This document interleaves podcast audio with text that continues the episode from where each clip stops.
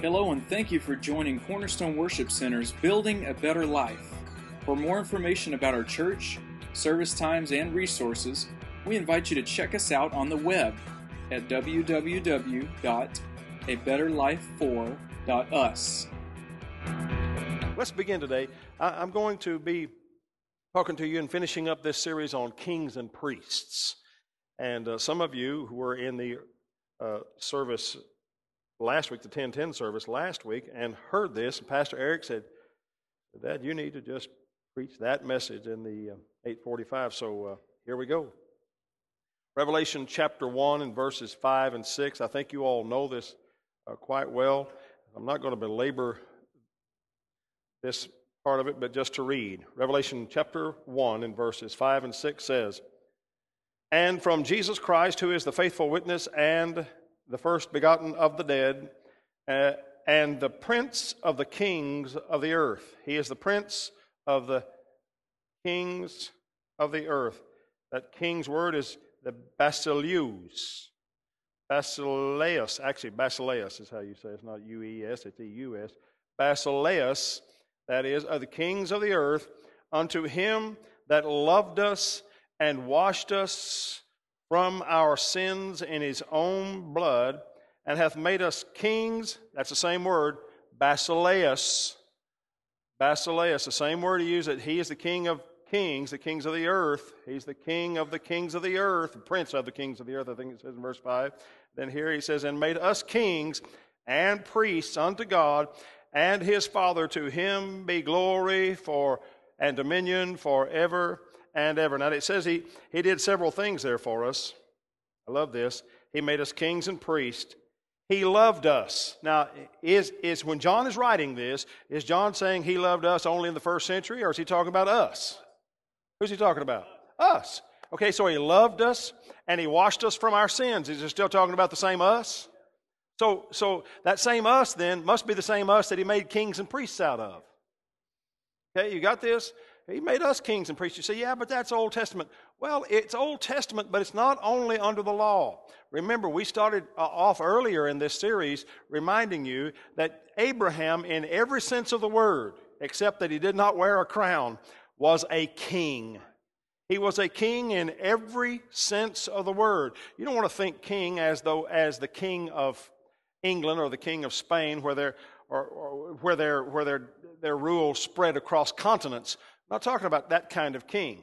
We're talking about the kind of kings that are kings of city states. The three wise men that came to see Jesus, they were all kings. They were kings of city states. And there are st- still city states in the earth today. You ever heard of a place called Luxembourg?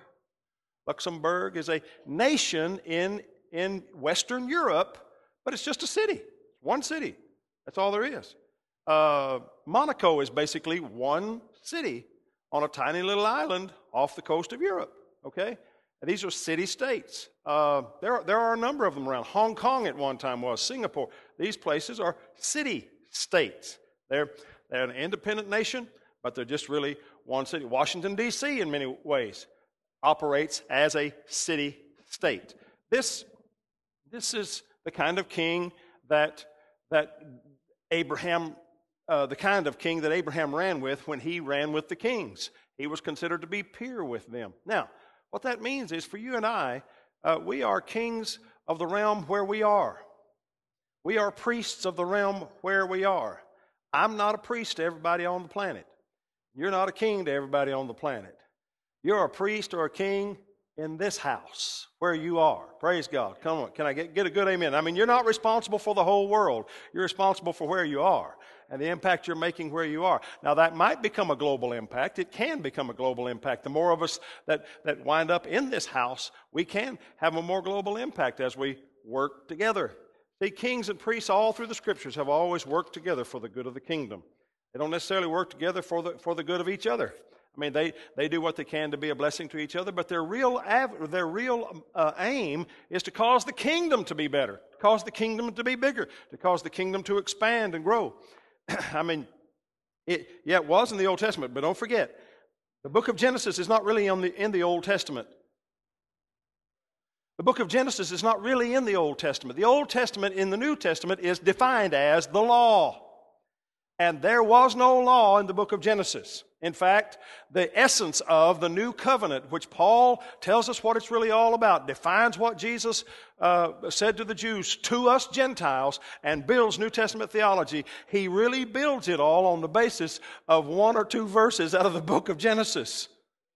And Abraham believed in the Lord, and it was accounted unto him for righteousness. And that's where the entire doctrine of salvation by grace through faith alone, praise God. Salvation by grace through faith alone came. And that had nothing to do with the law. It was about Abraham's life.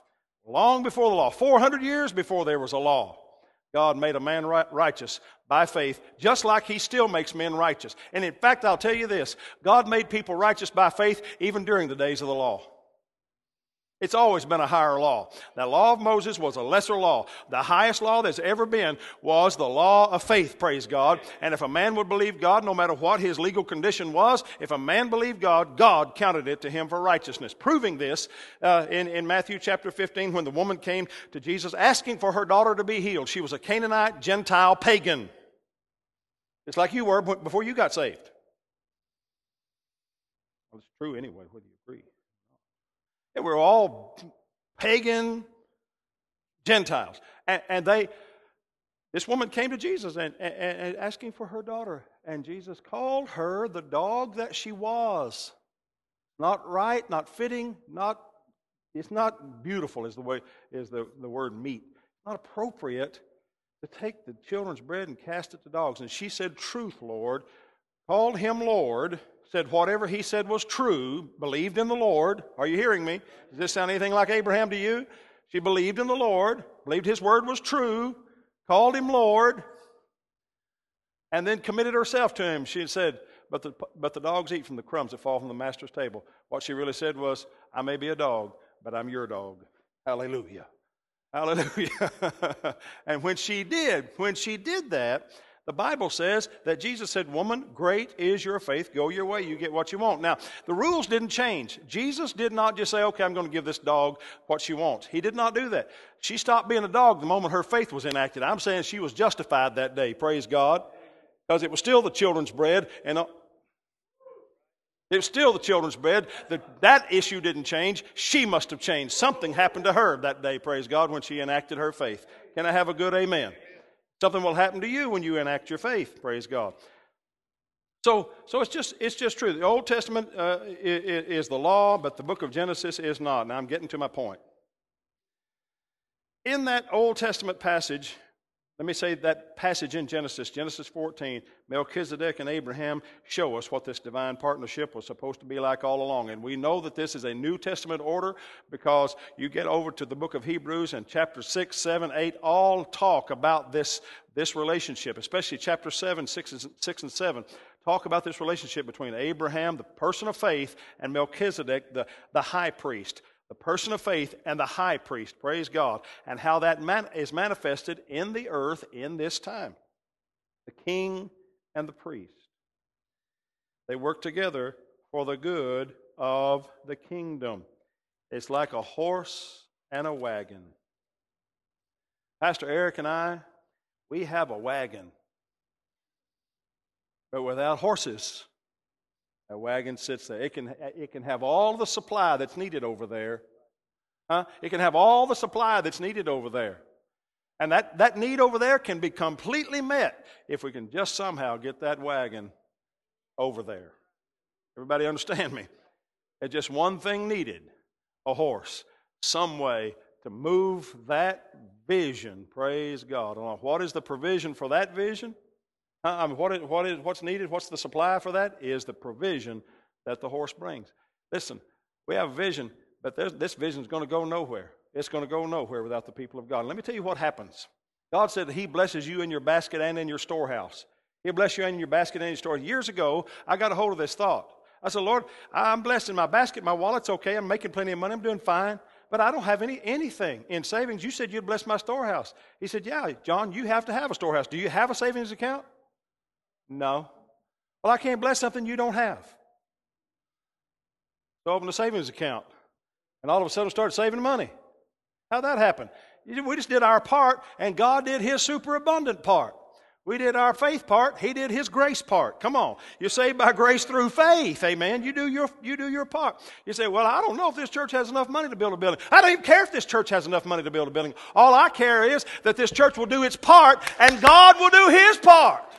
He's already showing us he's going to do his part. I mean, you all heard the story how, how just God showed up in, in, the form of a man named Donnie Richardson and just began to give us things, give us over a million dollars, probably a million and a half dollars in value toward getting this building built. Praise God. Release the stops for us so we can actually start breaking ground this summer, God willing. Amen. Can I have a better amen? See, we've done what we can do, but God has to do his, his part, but He's not going to do His part until we do what we're supposed to do. It's enacted by faith.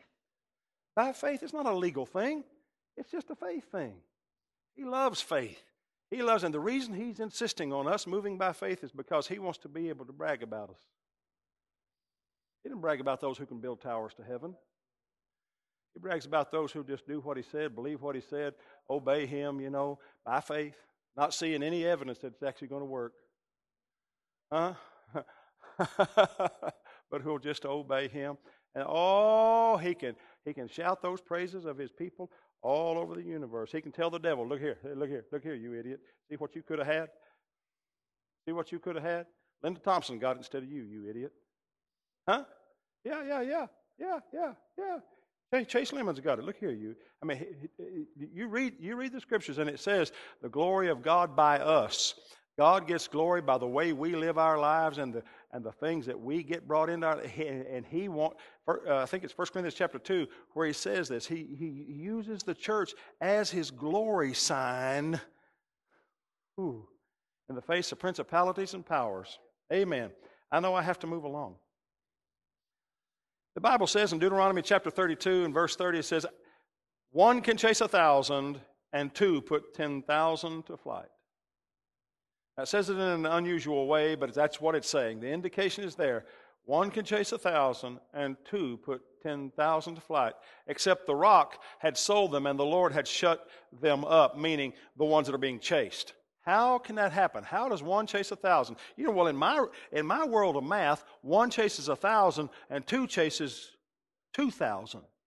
I went to school. It was in Oklahoma, but math still works the same there. One plus one is two. 1,000 plus 1,000 is 2,000. Are you hearing me? This again is just you doing your part and then God doing his part. You do your part in the natural, you're going to get 1 plus 1 is 2. 1,000 plus 1,000 is 2,000. But if you do your part by faith and have God chasing your enemies, all of a sudden 1 plus 1 equals 10. 1,000 plus 1,000 equals 10,000. Praise God.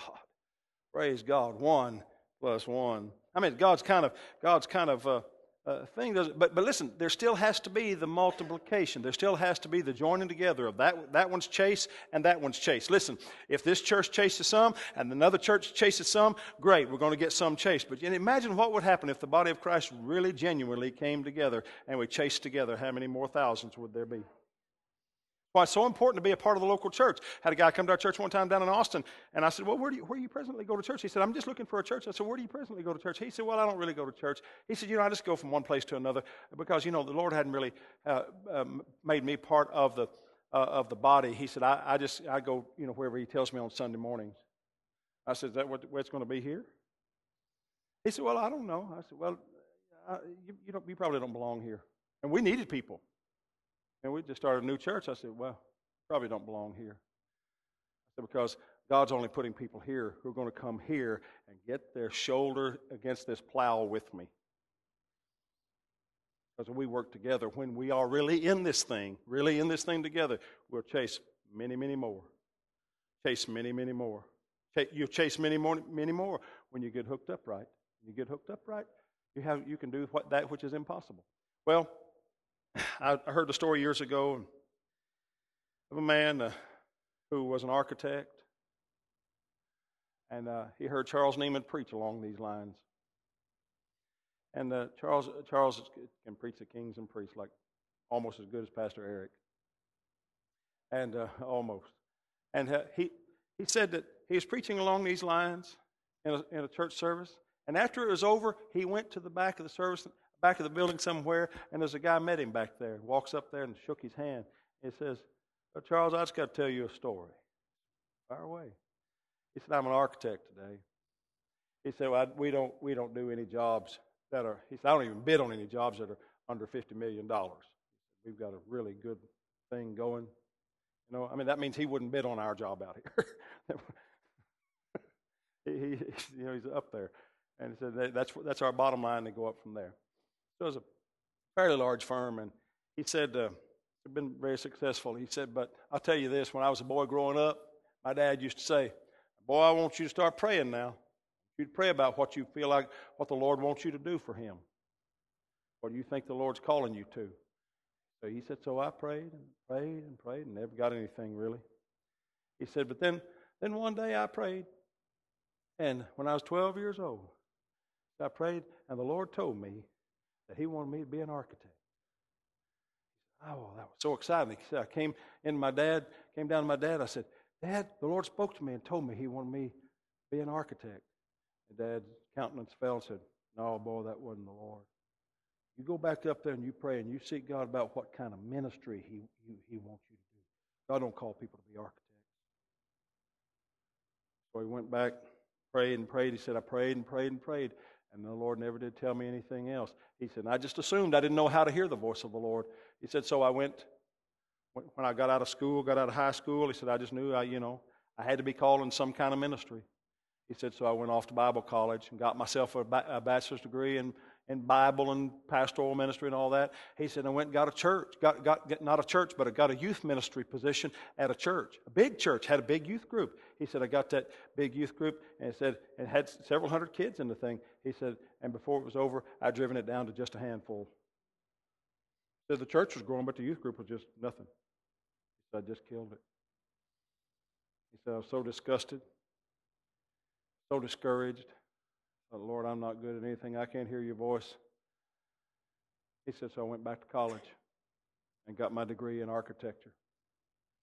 I went and did what I wanted to do, what I thought was just what I wanted to do. And he said, my company has prospered. It's blowing and going. He said, I've poured millions of dollars into the kingdom of God. He said, but I got to tell you something. Every single day of my life, I get in my car get out on that freeway on the way to my office, he said, I repent because I still feel guilty. Every single day, I, I pray because I feel guilty and I would ask God to forgive me for not being in the ministry.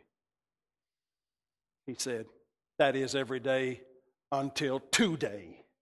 This day it ended when I heard you preach that I was called to be an architect. Glory be to God. Amen. Amen. Now, your, your, your, your, calling may change. You may, you may go from being an active king at, at a time. Hey, hey, hey, I'm a king to my, toward my priest. When I see Jim Hester, I can't hardly help but hand him money.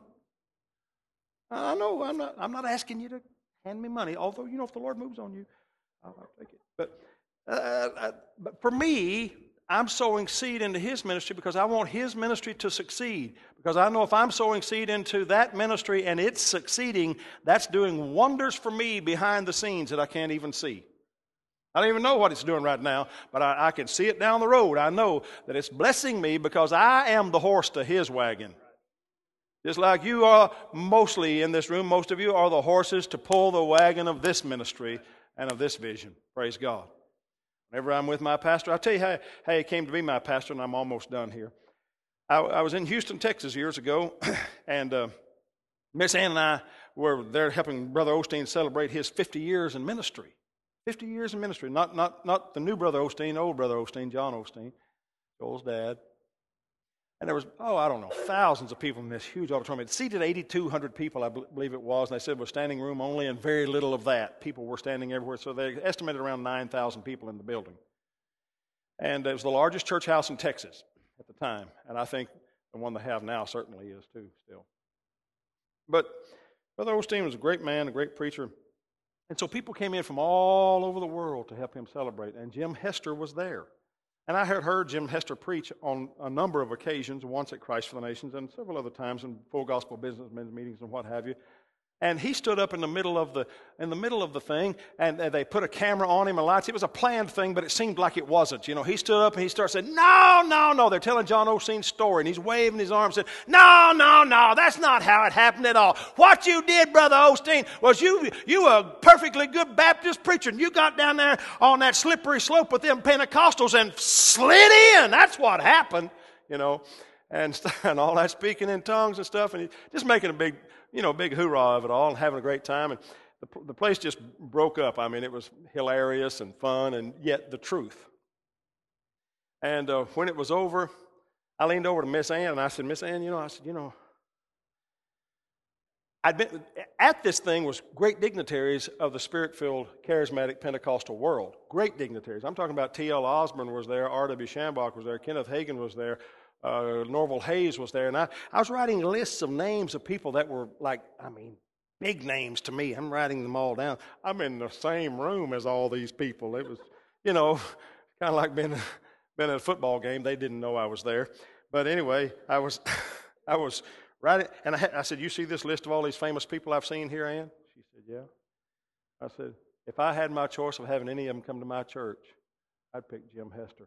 And he was a long, long way away from us in this massive building. I said, I'd, I'd pick Jim Hester. And Miss Ann, I guess she wasn't all that impressed. She said, Really? I said, Yeah. Huh? I said, Yeah.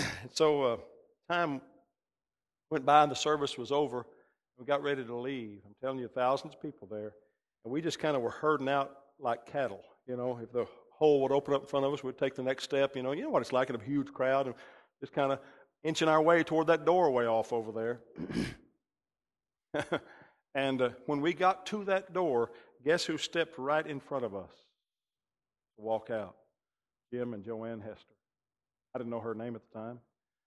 I'm going, wow, oh, this feels like a God moment. And then, it, then I had this sharp pain hit me right here. My Ann hit me in the elbow, bam! I'm hitting me in the ribs with her elbow, bam! Did you see? You see who that is? I said, yeah, yeah. Well, talk to him. okay, I'll talk to him.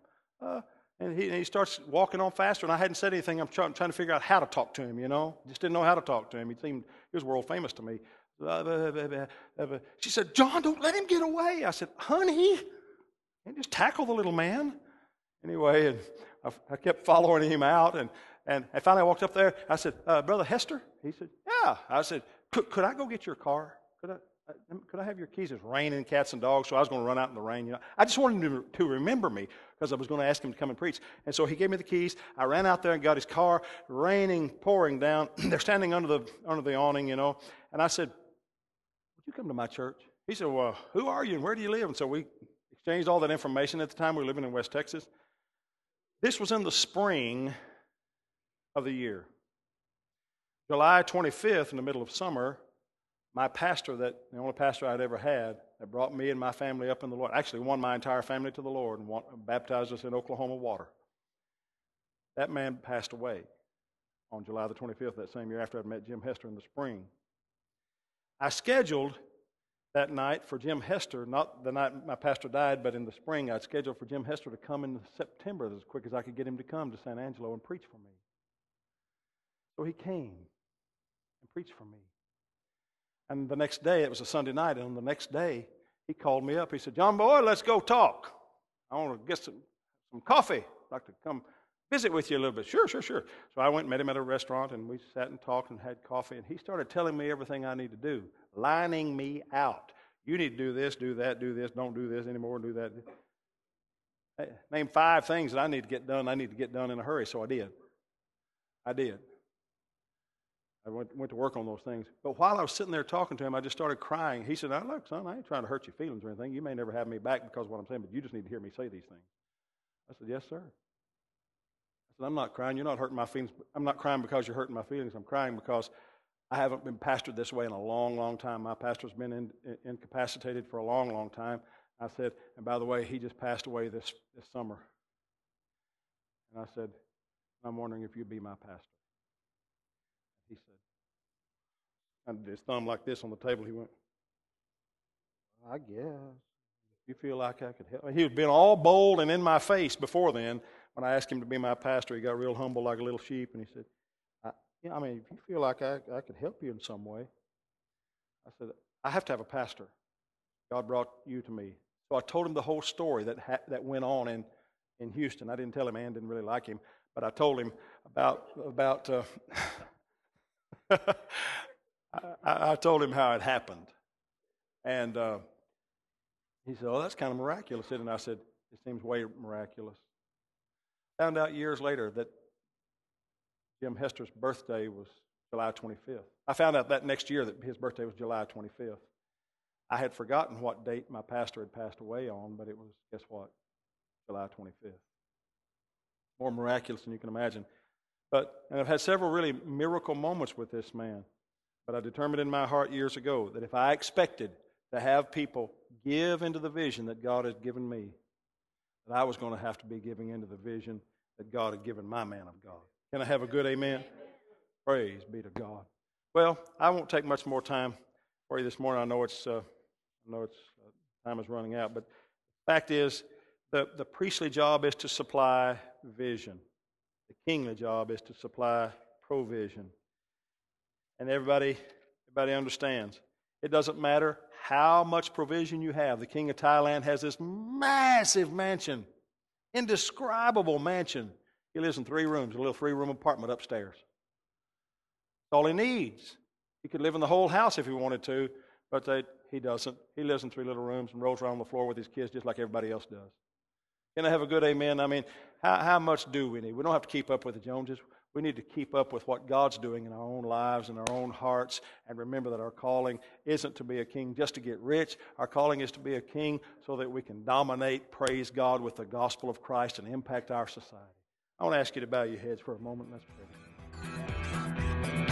Once again, thanks for joining Cornerstone Worship Center's Building a Better Life. For information about our church, service times, and additional resources, we invite you to check us out on the web at www.abetterlife4.us. God bless you.